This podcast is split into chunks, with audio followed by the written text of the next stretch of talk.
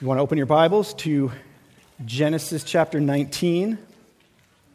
We're going to finish up chapter 19 today. Kelly's going to come read to us just verses 1 through 29.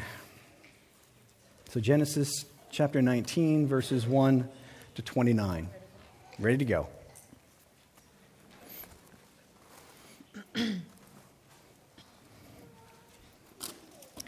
Genesis 19, starting in verse 1. The two angels came to Sodom in the evening, and Lot was sitting in the gate of Sodom.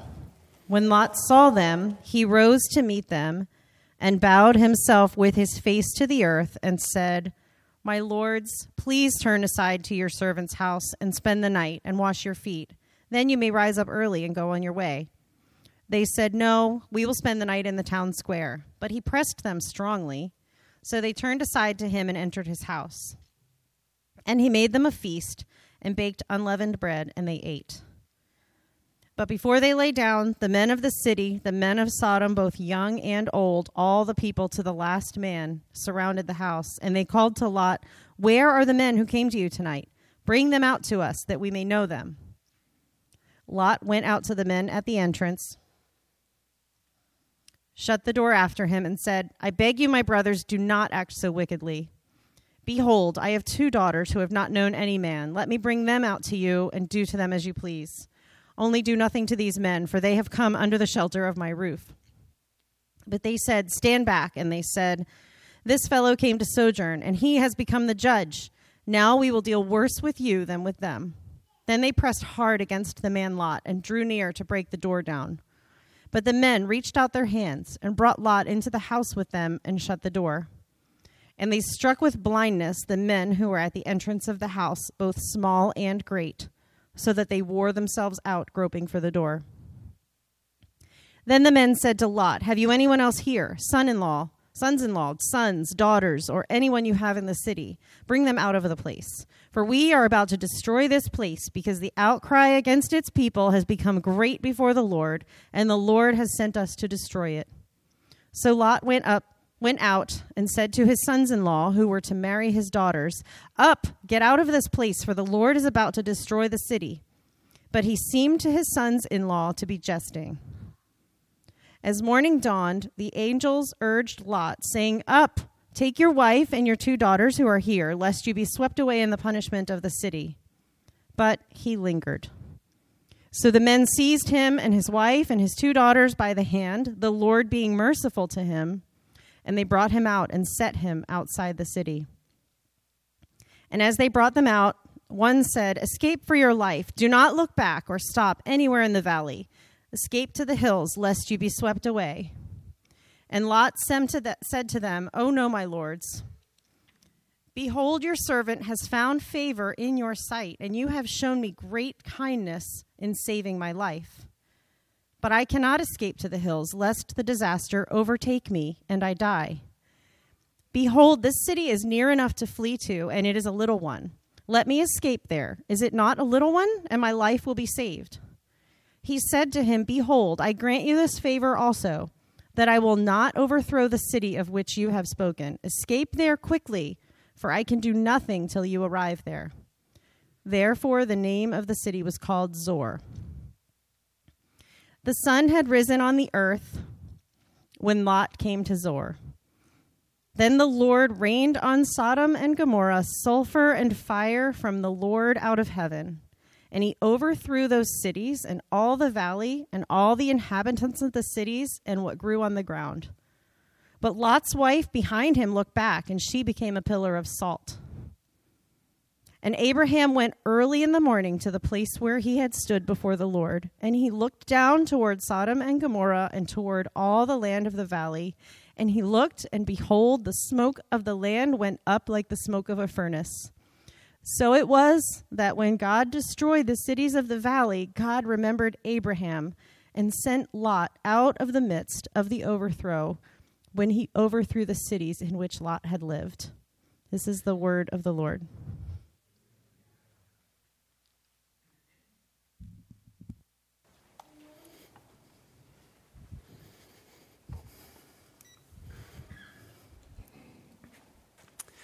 Well, last week we kind of did an overview, a flyover of the end of chapter 18 and all of chapter 19. And we said that the controlling verses that were meant to inform the rest of chapter 19 were found in chapter 18, verses 17 and 19. So if you want to look back really quick at chapter 18, where God says in verse 17, Shall I hide from Abraham what I am about to do? And then in verse 19, it says, The way of the Lord by doing righteousness and justice. So God's about to do something, and he wants to make sure that Abraham sees it because it's the way that God does righteousness and justice. And last week we saw eight things God was doing. We kind of just touched on the eight. Well, this morning we're going to dig into the three that I think are the major ones or the main ones that God was talking about when he said he was going to do something that had to do with righteousness and justice. So this morning there's three things primarily we're going to look at Lot's rescue, the raining down of fire and sulfur, and the death of Lot's wife. So I think those are the three big things, or the three major things. We looked at eight things, some of them were subcategories, if you will. But this morning we're going to focus just on those three. Lot being rescued was something God is doing that he wants Abraham to see. The raining down of fire and sulfur. And then thirdly, the death of Lot's wife. Now, before we get into that, the first point, I, I just I want to say this because I hope this helps prepare us for this morning. Th- this will be by far the most um, sensitive message I've ever preached in 27 years of pastoring. Um, this one just has a lot of nuances, a lot of things that need to be said that, um, if said wrongly, could be hurtful, and if not heard correctly, could be hurtful. So I've just been praying for me that I don't say anything dumb, and for us that we'll hear what God wants to say. And I am certain that when I'm done, many of you are going to go, Oh, I wish Matt had said this. Or if Matt had only said it that way. Or I'm not quite sure what he meant when he said. That's the conversations we should have next week together.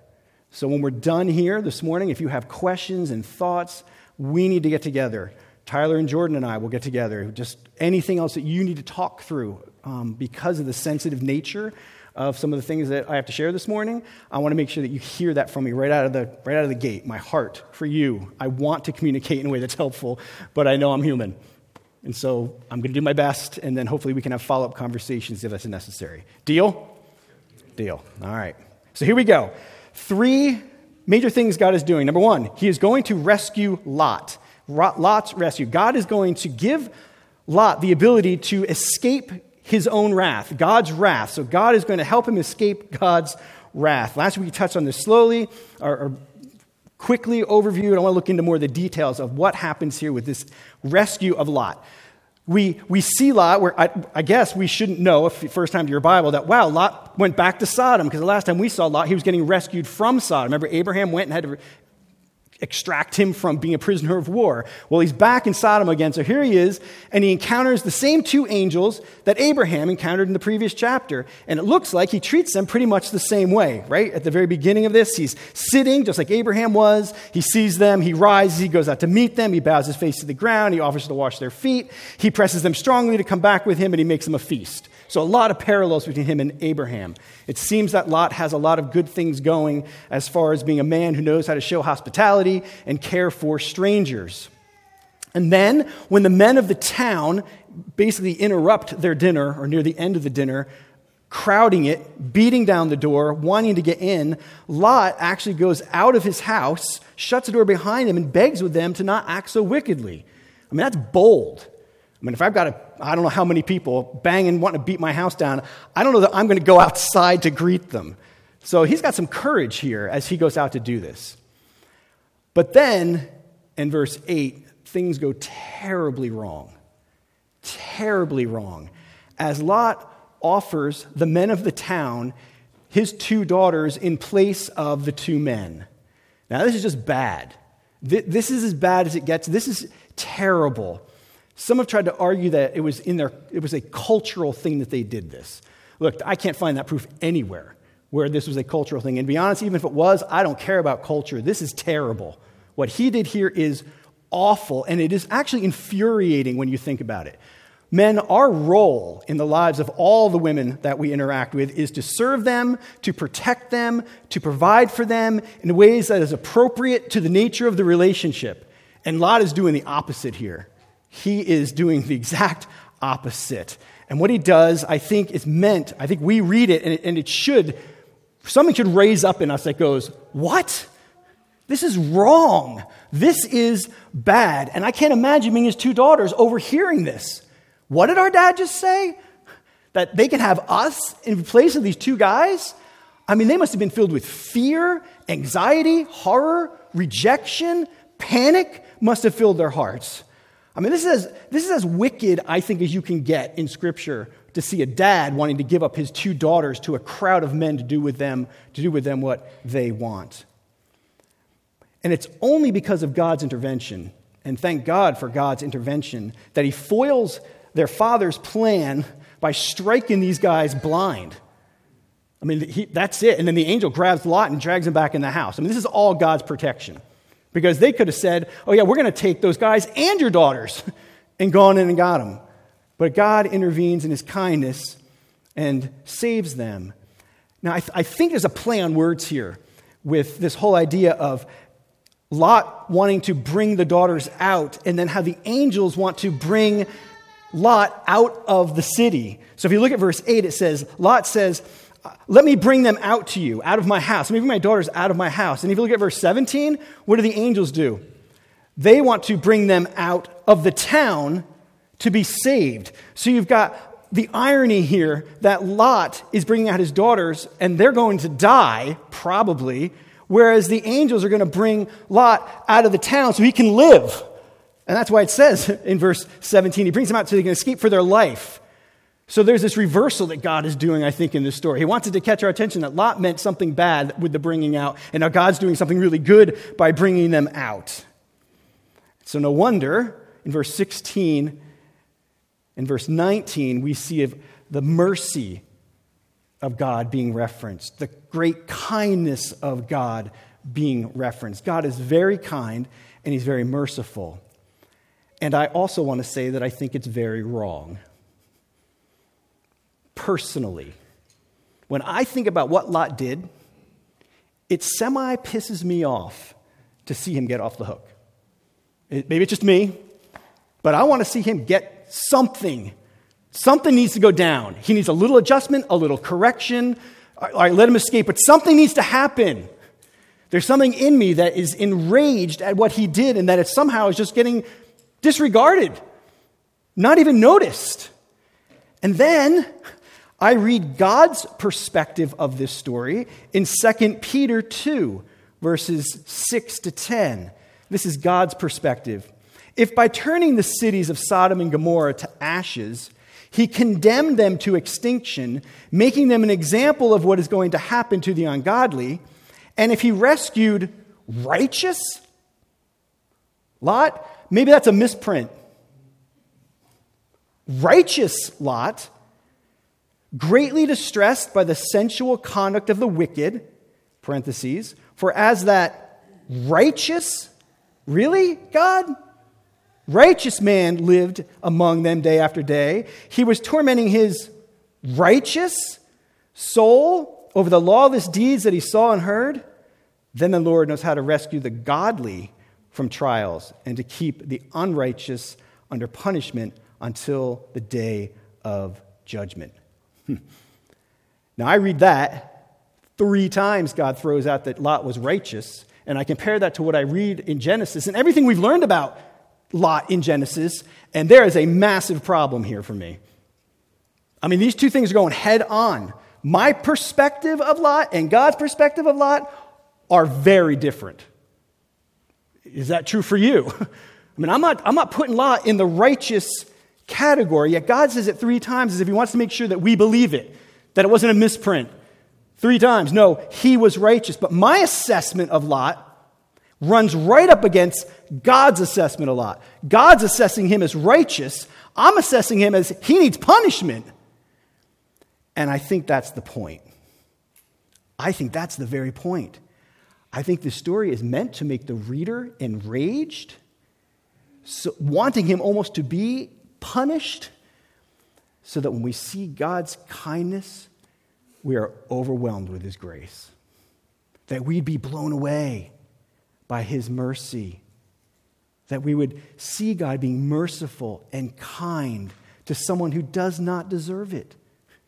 And that we would be overwhelmed. See, he does not deserve God pursuing him, angels grabbing him to drag him out of the city. He doesn't deserve to escape God's wrath. He doesn't deserve to be called righteous. All those things are meant to rattle our cage so that we'll stand amazed at the mercy and the kindness and the grace of God. And Lot's escaping of God's wrath is really based in his relationship with Abraham. Do you see that in verse 29? So it was that when God destroyed the cities of the valley, God remembered Abraham and rescued Lot. He, he remembered Abraham. It seems that the righteousness of Abraham that we've been learning about was somehow credited to Lot. Almost like Lot was included in the covenant when he was circumcised, assuming he was. That he was included in the family, so he receives the blessing of Abraham, so that he would then escape God's wrath. Last week after the message, theologian Casey Golden said to me, Look, Abraham is a type of Christ. His righteousness is being credited to Lot. And isn't that true? In this sense, obviously at the end of the day, Jesus' righteousness has to be credited to Abraham and Lot. But in this case, there's something happening where God has favor on Abraham. And because of Abraham's relationship with Lot, Lot gets favor from God too. And I think it is a picture of Christ. I think it's a little foreshadowing, even way back in Genesis, how someone else's righteousness can be credited to someone else. How someone can escape God's wrath based on somebody else's righteousness. Someone can actually be credited righteousness from somebody else. And that story just continues all the way through the Old Testament until we get to Jesus, who ultimately does that for us when he credits his righteousness to us. So, this is, I think this story is a picture of that, and I think it's just a, a beautiful reminder of the grace of God the marvelous, matchless, boundless grace of God that is greater than all our sin. Oh, how beautiful is the sacrifice of Christ. That all of our sins are forgiven because of Him, nothing to do with our own righteousness. I love the verse we memorize from Titus. But when the goodness and loving kindness of God our Savior appeared, He saved us, not because of works done by us in righteousness, but according to His own mercy. Love it. Not because of my works and not because of Lot's. So we look at Lot in the example, we say, look at the grace of God, and we celebrate the grace of God and what he has done. So that's the first thing God does. He rescues Lot. And then he turns and he rains down fire and sulfur on Sodom and Gomorrah. So that's the second big thing God is doing that he wants to make sure that Abraham sees. We're told twice in verse 24 that it was the Lord himself who rained down the fire and the sulfur. Verse 24 says, Then the Lord rained on Sodom and Gomorrah sulfur and fire from the Lord out of heaven. So there's no question who did it. God did it. It wasn't a natural disaster or something that just happened, spontaneous combustion, combustion of sulfur in the air. God did it. And so it raises the question what is it that provoked God's anger to such a point that it caused him to punish the entire city? Chapter 18, verse 20 just says that their sin was very grave. And I want to ask, well, what sin is it talking about? So here we go. This is, this is where things are going to get very sensitive, and I hope I can do this very caring while also communicating what is true. It has only been in recent years that anything other than homosexuality has been, has been attributed to the sin of Sodom and Gomorrah. And recently, gay and lesbian pastors, preachers, have said the sin is not homosexuality, that the sin was actually them either not showing hospitality or that their sin was that they were going to try to take advantage of the two angels and it wasn't, it wasn't mutual. So those are the two things. So let me just address these. I want you to know what others are saying. So they'll say that the sin that God destroyed them for was not showing hospitality. And they get this from Ezekiel 16. In Ezekiel 16, verse 49, it says, Behold, this was the guilt of your sister Sodom.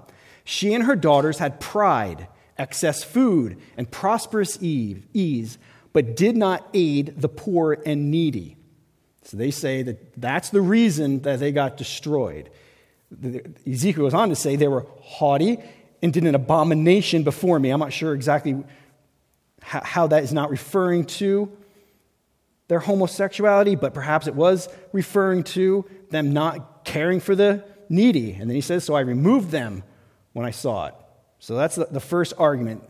And they also say there's nowhere in Scripture that says that the sin was homosexuality, which in a minute I'll show you is not true. The second argument is to say that this the sin they committed was that the sexual encounter that the men wanted was not mutual with the two angels. Um, in other words, it was sexual assault that was their sin. The argument is that God is okay with two men getting married, two ladies getting married, but as long as they both agree to it, that there's no forced sex happening. So let me address both of these simultaneously so you guys know the arguments that are out there. First is if the sin was not showing hospitality and they didn't want to assault them sexually, then it makes no sense to why he would have offered them his two daughters. Does that make sense? I don't think they were pounding the door down, going, hey, bring the guys out so we can show them hospitality. Although that could, that's the argument that some use. And it wouldn't make sense he'd offer them their daughters instead, as if they'd rather show hospitality to them than the men. So I think there's something wrong with that interpretation. I think it's also wrong because the word know in verse 5 in context, everywhere else in Scripture refers to sex. That's what the word know means. So when it says bring them out that we may know them, it's not so we can get to know them name and their family and their habits. No, it, it means something wrong here is going on. The third thing that you need to know is that there are arguments in the New Testament that I think make clear that the sin was homosexuality. So we're going to go to those in a minute because I want to show them to you so you understand that. But before I get to those, and we're going to kind of work our way into that. I, as I was preparing this thought, I, I don't, I want to make sure that we all, because we don't talk about this topic very often as a church. Thank goodness. Because I don't want to talk about this kind of stuff all the time. But because we work through books of the Bible, we're going to get to stuff like this as we work through books of the Bible. So that's why we're here. This is not my choice. This is God's choice for us at this time. But I want to say this because I think it's, I, th- I, want, our, I want our understanding of what's happening with, with sex and, and our world uh, to be whole, to be accurate to what God would want. So I'm going to say this sex is an amazing gift from God. Let's begin there. We can smile, we can laugh in the next three minutes as I say some things that I think are supposed to bring some joy to us if we're married this morning. So I think it is. In fact, I have often used, when I was in the blue collar world especially, for my apologetic, when guys would say, So why do you believe in God? And I'd say, Because of sex. There's no way we could have evolved into people who have sex. It just couldn't happen. There's no way in a trillion years it could just happen. Sex is too multifaceted in pleasure. All the parts line up perfectly. All the parts are sensitive in the right place at the right time. Male parts change to match lady parts. Come on. It's got to be God. So I've used that argument with guys, and I don't know if any of them ever got converted from it, but it at least led to fun conversations. Sex is just a gift from God, and I don't think in our best day we could ever come up with anything equivalent to it. Which leads me to I want to read 1 Corinthians 7. Because in 1 Corinthians 7, I see God celebrating sex, telling us that it's good, and also helping us to see that sex is for men and women. Okay, no mention of Sodom here. We're going to get to that in a minute. But I just want you to see this. I think it's very, I find this very helpful. So, this is 1 Corinthians 7. Now, concerning the matters about which you wrote, and we're not sure what those were because it's in a previous letter. It is good for a man not to have sexual relations with a woman. I think he's talking about outside of marriage because everything now he's going to talk about is about marriage. And I want you to notice how often he's going to use the word man and woman, husband and wife. So here's what he's going to say.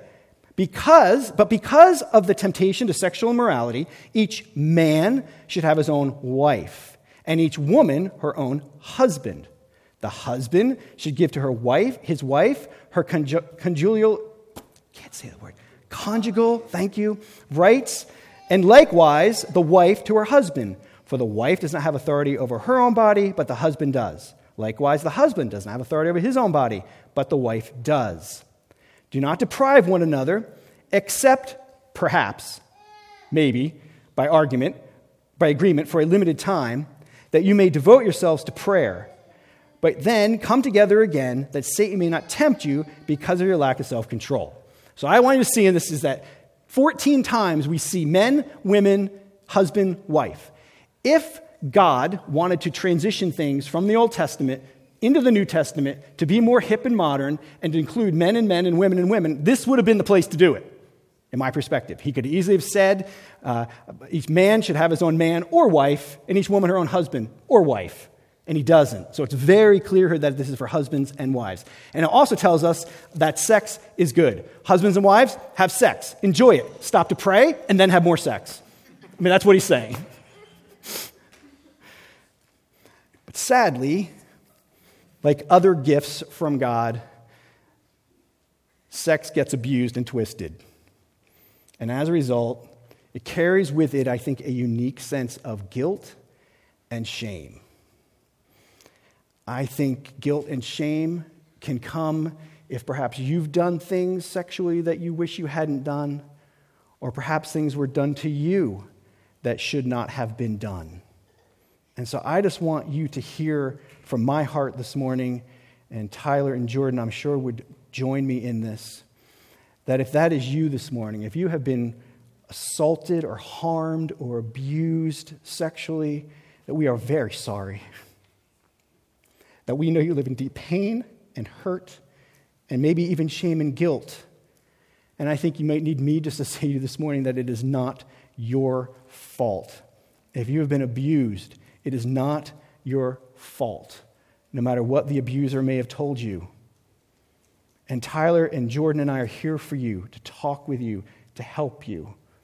Because we realize this is a very complicated, complex, sensitive, personal area of our lives. So if you want to get together, we would love to meet with you or help you find someone you would feel comfortable meeting with. Because it doesn't get more, I think, potential for you to have shame or guilt or hurt to struggle with than when it comes to this area of your life. So we're here for you. Now let's turn specifically to what God says about Sodom and Gomorrah. So 2 Peter chapter 2 says this. I already read some of this to you, but I'm going to connect it to the last sentence to show you that, in fact, their sin was sexual immorality in the form of homosexuality. So here's what it says If by turning the cities of Sodom and Gomorrah to ashes, he condemned them to extinction, making them an example of what is going to happen to the ungodly. And if he rescued righteous Lot, greatly distressed by the sensual conduct of the wicked, for as that righteous man lived among them day after day, he was tormenting his righteous soul over their lawless deeds that he saw and heard. Then the Lord knows how to rescue the godly from trials and to keep the unrighteous under punishment until the day of judgment and especially those who indulge in the lust of defiling passion and despise authority. So I think, in context, the sin of Sodom and Gomorrah was the indulging in the lust of defiling passion. Literally, the word indulgence. They went on a journey to do passionate things that are defiled, that are wrong, and to despise authority, the authority of God saying that's not what you're supposed to do. So there's one example. If that's not clear enough, Jude 7 says this Just as Sodom and Gomorrah and the surrounding cities, which likewise indulged in sexual immorality and pursued unnatural desire, serving as, as an example by undergoing a punishment of eternal fire. So I just want you to see the phrase there specifically of unnatural desires. They did what was unnatural, they did what wasn't normal. Okay? So that was the sin of Sodom and Gomorrah. And the word indulgent is actually just the word for it's word for gross. They did gross sexually immoral things. And when it talks about the unnatural desire, it actually in the Hebrew has this idea of strange flesh, doing things that don't make sense in the flesh, in bodies. So I think it's clear that this unnatural desire that they had was sexual sin in the form of homosexuality that caused God to pour down fire on them. And in case that's not clear enough, Romans 1:26 tells us this, following the idea of natural and not natural relations. For this reason, God gave them up to a dishonorable passion. For their women exchanged natural relations for those that are contrary to nature. So there's a natural thing that happens with a man and a woman, and he's saying here this is contrary to nature. And the men likewise gave up natural relations with women and were consumed with passion for one another, men committing shameless acts with men and receiving in themselves the due penalty for their error. And since they did not see fit to acknowledge God, God gave them up to a debased mind to do what ought not to be done. So I just want to, I feel like as a church, we lovingly need to make sure we plant a clear flag that homosexuality, lesbianism, same sex sexual activity is not natural. The wording here, it's not what God wants, it's not how God made things to be. It just doesn't, it's not natural, it doesn't work. It's not how God intended things to happen. And I think one of the reasons that it's sinful, and we're going to go all the way back now to the Hidley's farm a year and a half ago where we talked about marriage. I think one of the reasons that it's wrong in God's sight is because marriage is supposed to paint a picture of Christ and the church, God and his bride. And so if you distort that, you're distorting the very picture of us and Jesus. So I think that's probably one of the main reasons why this is a sin that is particularly worthy of fire and ash falling from heaven. I think that could be what is going on here. So let me say a few more pastor things here for a moment, because I know that either through video or tape or in this room, there's people that struggle with same sex attraction. And so I want to address that, and I want to hopefully be helpful here. I often hear people say, when they have same sex attraction, they'll say, Well, doesn't God just want me to be happy?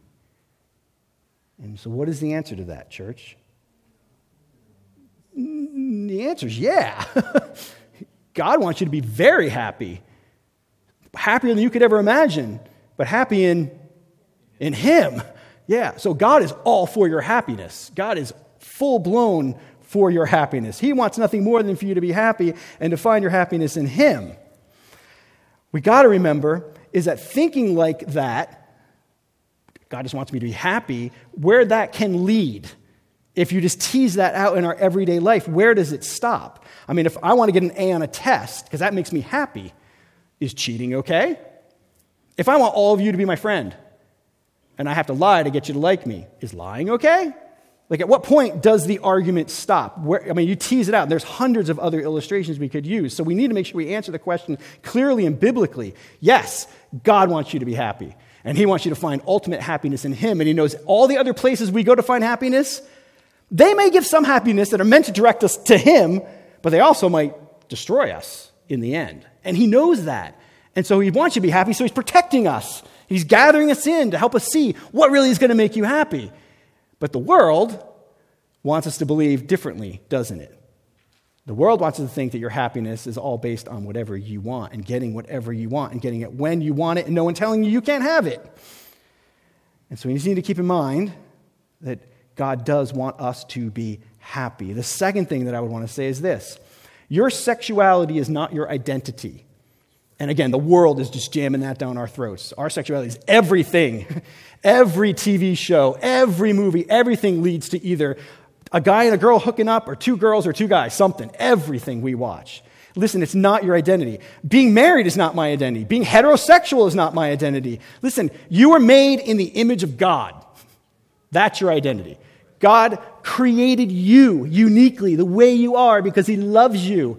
That's your identity. You are fearfully and wonderfully made. That is your identity. You have an eternal soul that will live forever. That is your identity. If you are a Christian this morning, you're a blood bought, forgiven, justified child of God. That is your identity. Not even your gender. That's not your identity. What Jesus has done for you. You are a cherished friend of God. That is your identity. Jesus' love for you is so high, so wide, so long, so deep that it surpasses knowledge. That is your identity. You have been born again to a living hope. That's your identity. You are now a child of the Most High, eternal, beautiful, infinitely glorious God. That is your identity. Those are the things that we need to embrace and help each other to believe. It is not your sexuality that makes you who you are. You are who you are because you're a child of God, made in the image of God, to live eternally with Him. And we need to fight against, in our own, not outwardly to them, the world, but to us, in our own mind, in our own souls, to not believe the world's lies that our identity is all wrapped up in our sexuality. We got to fight that. We can't believe it. The culture condones and celebrates so many sins. We need to recognize those and not join them in the celebration. And find out what really makes us happy is God and walking with Him. Lastly, pastor moment here. Listen to everything I'm about to say and not just the first sentence. All sin is not the same. All sin is not the same. When Jesus says, and I'm using this verse specifically, everyone who looks at a woman with lustful intent has already committed adultery with her in his heart, he is not saying that in God's eyes, lusting after someone inwardly is the same as actually going out and doing it. So, illustration if I confess to the guys I look twice at a girl in the gym, that's different than I said to them, I slept with a girl down the street. Wouldn't you say? They're different, so we can't flatten this out. But I use this example specifically because God is going after the issue of the heart, not the outward actions, if that makes sense. He, he uses this illustration to help us see that God sees your heart. He sees what's going on inside of you. So if this morning you struggle with same sex attraction, and I can't go into the details as to why you have that desire because I think different people have that desire for different reasons. I don't think it's one answer that fits all. But I want you to understand that Jesus understands what you're going through. So as I was praying, I believe the Lord just brought Hebrews 4:15 to mind. Not a verse I would have attached to this topic, but I believe the Spirit put it on my heart to attach it to this topic for us to embrace and enjoy. Hebrews 4:15 says, "We do not have a high priest who was unable to sympathize with our weaknesses, but one in every respect every respect has been tempted as we are, yet without sin." That means Jesus knows how to sympathize with people who have same sex attraction. He can sympathize with you. Just like, listen, he sympathized with people who have an overwhelming desire to lust after the, after the opposite sex, or to lie, or have an overwhelming desire to steal, or be greedy, or eat too much, or alcohol, or laziness. I mean, the list can go on. He sympathizes, he emphasizes, he, he knows how to comfort and be there for people who struggle with sin. So I say that they're not all the same, and I'm simultaneously saying Jesus knows them all. He's there to bring compassion and help in all of those and forgiveness in all of those, which is wonderful news for us as sinners. And I think it is important for us to keep in mind on top of that, Matthew 11, where Jesus says, But I tell you, this is, this is the, they preach the gospel, and then he says this, But I tell you that it will be more tolerable on the day of judgment for the land of Sodom than for you if you reject the gospel. I mean, that's what the previous verses are saying. So basically, ultimately, the issue is what are you doing with Jesus? are you pursuing Christ? Do you see your need for his forgiveness? Do you want his closest to you? So ultimately, really, what separates someone from the grace of God is not same sex attraction, but it's how we respond to Jesus' offer of forgiveness and help. So we run to Jesus for help because we need help. We all need help because we're all jacked up in some way. Just different for some of us than others. So I hope that all helps you to see. I think the sin that provoked God to destroy Sodom and Gomorrah was homosexuality. But ultimately, it was about their hearts. It was about their idolatry. It was about their rejection of God's ways and wanting to do thing, things their own way. And I think that's what was going on. All right, concluding. Number three, the death of Lot's wife. The last big thing that God does here. I'm, just, I'm telling you how I process this stuff, and maybe you guys are like, Matt, you're an idiot. But it's always bothered me that she gets turned to a pillar of salt for turning around. I'm thinking Lot's the one who should be the pillar of salt. So, what is it that gets her annihilated from turning around? So, I am grateful that Jesus tells us in Luke 17 what was really going on. Thank you, Jesus, for answering my question. Likewise, just as it was in the days of Lot, they were eating and drinking, buying and selling, planting and building. But on the day when Lot went out from Sodom, fire and sulfur rained from heaven and destroyed them all. So will it be on the day when the Son of Man is revealed. On that day, let the one who is on the housetop, with his goods in the house, not come down to take them away. And likewise, let the one who is in the field not turn back. Remember Lot's wife. So here's the illustration. Jesus is going to use her to make a point. Remember Lot's wife. Whoever seeks to preserve his life will lose it, but whoever loses his life will keep it. So it wasn't just that she looked back, right? It was that she turned back. She was headed back to Sodom. And why? To preserve her life. She wanted to live her life the way she wanted to live her life back in Sodom. As horrid and horrible as Sodom was, for some reason, that was home for her. She fit in. She wanted to be there. She wanted to preserve her life. She didn't want to give up her life so she could find her life. She didn't want to embrace this new way that God wanted her to be living. And so she was turned into pillar of salt, not just for looking back, but I think for turning back. So Jesus says, don't look back. Don't look back. Don't look back. Don't look back. Remember Lot's wife. Remember Lot's wife. And so, we this morning, I think, can get some mileage out of Lot's wife's situation. She preserves her life and she dies because she wanted to go back. She wanted whatever it was that the world was offering in Sodom. And so she was ready to go get it. And I think if you, we read all this in context and we tie it all together, I think the issue, perhaps, of homosexuality and lesbianism is an attempt to keep your life the way you want to keep your life rather than lose it for Christ. It seems to be the context.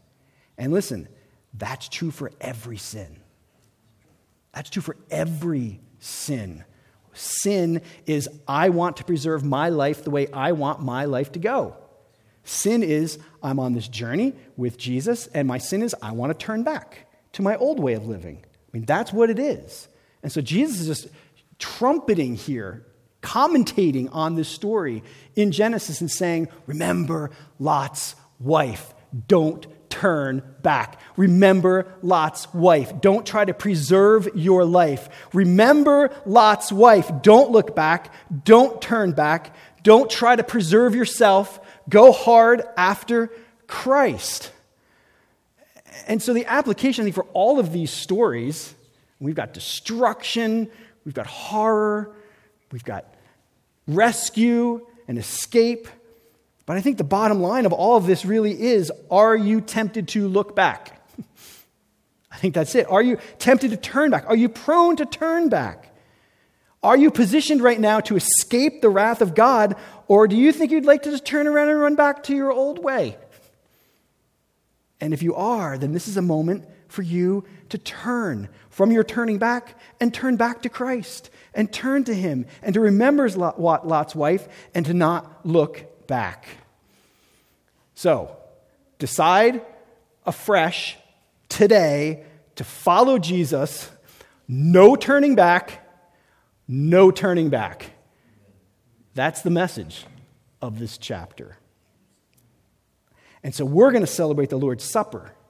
And we're going to do that together this morning as a way of celebrating that Jesus, in all of his kindness and mercy, has not only allowed us to escape wrath, but to be declared righteous.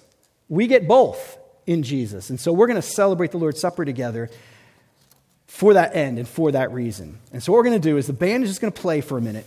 And what I'm going to do is ask everybody to, to stand, and there is bread and juice and wine on either side. There's gluten free in the back. You can take your bread and dip it in the wine or the juice and come back to your seat, and then you can take whenever you'd like. You can eat whenever you want to. We're doing a little different this morning. Um, and you can, you can eat the bread uh, as we start to sing um, two songs together. There is little cups of juice up there, so for some reason you don't feel comfortable dipping your bread, you can just take that little cup of juice with you back to your seat. Does that make sense? So let's, let's stand together. Band's going to play.